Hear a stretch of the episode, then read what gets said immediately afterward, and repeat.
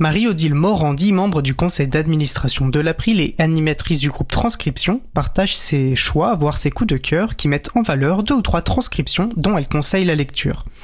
Une chronique lue par la talentueuse Laure-Élise Deniel, professionnelle de la voix, qui nous la prête bénévolement pour la réalisation de ses chroniques et pour certains jingles de l'émission. Le sujet de la chronique aujourd'hui, faire évoluer la mentalité des décideurs en France et en Europe. On se retrouve dans 10 minutes environ, toujours sur Cause Commune, la voie des possibles. Bonjour à toutes, bonjour à tous. Au début du mois d'avril s'est déroulé le Forum international de la cybersécurité, le FIC, à Lille. La dernière séance plénière de cet événement s'intitulait Cloud, l'Europe veut-elle faire sa révolution? Cette séance plénière se composait entre autres d'une table ronde menée par Julia Siégère, à laquelle participaient messieurs Tariq Krim, Alain Issarni, François Pellegrini, Michel Paulin et Dimitri Van Zanviet. Elle était précédée respectivement des interventions de Tariq Krim et Alain Issarni. La transcription de ces trois moments vous est proposée à la lecture, voire relecture. Vous trouverez les liens dans la page des références de l'émission d'aujourd'hui.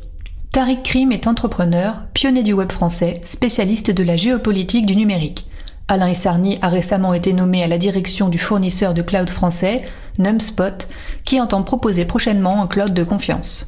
François Pellegrini a endossé sa casquette de vice-président de la CNIL, la Commission de l'informatique et des libertés, puis de professeur des universités. Michel Paulin est le directeur général d'OVH, entreprise qui propose des prestations de cloud. Dimitri Van Zanviet est le chef des systèmes d'information des chemins de fer néerlandais, il intervient en anglais. Ses propos ont été transcrits puis traduits par le groupe Traduction de l'April.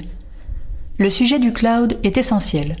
Encore faut-il définir ce que c'est et quels sont ses intérêts. François Pellegrini nous rappelle que le cloud, c'est l'ordinateur de quelqu'un d'autre. Cessons de parler de cloud sans ordinateur, dit-il. Pour rappel, plus de 70% des clouds relèvent des GAFAM, Google, Amazon, Facebook, Apple et Microsoft, et donnons aux gens les bonnes clés pour comprendre où est cet ordinateur et où sont leurs données. Le cloud permet de mutualiser des machines, évite le gaspillage d'énergie et réduit les coûts. L'utilisateur est attiré par des fonctionnalités, par une facilité d'usage, parce qu'énormément d'argent est mis dans son ergonomie par ces grandes entreprises. Il permet le passage à l'échelle, une certaine flexibilité, une certaine sécurité, ces gros acteurs pouvant y consacrer de l'énergie, en tout cas celle qu'ils souhaitent. Le cloud rend des services mais rend aussi servile. Le service peut coûter de plus en plus cher, voire risque d'être coupé, sans compter que sortir de certains clouds devient difficile. Les législations extraterritoriales auxquelles sont soumis ces fournisseurs américains peuvent les contraindre, sans que leurs clients en soient informés, à transmettre au département de la justice des données potentiellement stratégiques. Une arme économique redoutable, et on parle même de guerre par le droit. Chaque entreprise doit connaître le niveau de confiance qu'elle peut accorder concernant l'utilisation de ces données afin de définir une stratégie. Mutualiser, mais jusqu'à quel niveau? Bénéficier d'économies d'échelle, mais rester dans un périmètre qui lui garantisse la maîtrise de son patrimoine informationnel et de ses services essentiels. Nous savons que pour n'importe quel utilisateur lambda, il est aujourd'hui très difficile d'avoir des conversations personnelles, une intimité en ligne, puisque celle-ci est entrée dans ce système extérieur, souvent sans qu'il en comprenne vraiment les enjeux. Les acteurs de droit européens ont une conception du rapport à la donnée totalement différente de celle des écosystèmes chinois ou américains. En Chine, le tiers de confiance, c'est l'État qui contrôle tout, et aux États-Unis, on a une conception marchande des données. En Europe, parce qu'il y a un droit européen, que les opérateurs européens sont conformes à la loi, la protection des données est au cœur des écosystèmes, d'abord pour le marché, mais surtout pour les utilisateurs, les clients. Les intervenants reconnaissent que c'est un avantage concurrentiel au bénéfice des entreprises. En Europe, le principal outil, c'est la réglementation. François Pellegrini affirme que le RGPD, le règlement sur la protection des données, est un texte équitable qui va dans le bon sens. Tous les acteurs qui veulent interagir sur le territoire européen doivent respecter cette réglementation.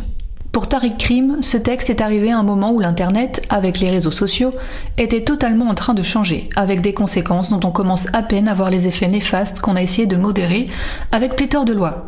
La régulation européenne se positionnant beaucoup plus en réaction à ce qui se passe aux États-Unis. Le temps de mettre en œuvre ces lois, dit-il, le marché va encore évoluer avec ChatGPT et toutes les intelligences artificielles dites génératives, capables de fournir du contenu à partir des données qui leur ont été fournies. Lorsqu'une nouvelle technologie se met en place, Dimitri Van Zandviet pense que nous devons, en tant que société, laisser les choses se produire sur un mode expérimental et raccourcir les étapes préliminaires, quitte à établir des règles qui ne sont pas 100% valables et applicables. On entend volontiers parler du retard technologique des Européens, et, pourtant, les compétences ne manquent pas. Historiquement, notre continent a été extrêmement productif avec des ingénieurs inventifs. La contribution de l'Europe a été essentielle à ce qu'est devenu l'Internet. Bon nombre d'innovations dans le monde du numérique viennent de la France et viennent de l'Europe. Linux, le web, le MP3 pour la musique, le protocole de communication sur Internet IRC, le langage Python, et la liste n'est pas exhaustive. Ces innovations, pour des raisons politiques et économiques, n'ont pas été déployées en Europe et ont été reprises par d'autres acteurs ailleurs. Un état des lieux montre qu'actuellement, de nombreuses sociétés bâtissent des briques technologiques dans le domaine de la cybersécurité, dans le domaine du cloud, dans le domaine du logiciel. Donc les talents sont là, les compétences et les capacités sont présentes, reste à définir des politiques qui mettront en mouvement les différents acteurs. L'identification politique de ces sujets est nécessaire. Les intervenants attendent un changement de mentalité de nos décideurs.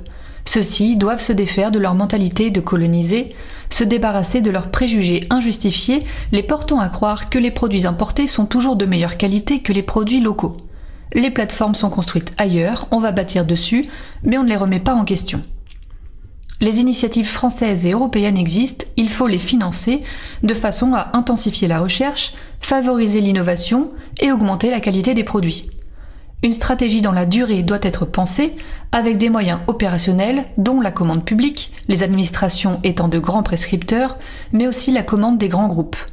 Favoriser les achats de solutions technologiques auprès des petites et moyennes entreprises européennes pour leur permettre de vivre et se développer est une nécessité pour les intervenants. Le sujet du logiciel libre est abordé. Monsieur Isserny se montre agacé, voire frustré, de constater que ce sont souvent les solutions libres qui guident l'état de l'art, mais on préfère aller acheter le produit sur étagère. Beaucoup de décisions sont prises uniquement sur le critère d'immédiateté. On a besoin de quelque chose, on le veut tout de suite. Si on veut créer de la valeur, donc des services de qualité, il faut intégrer des composants de qualité.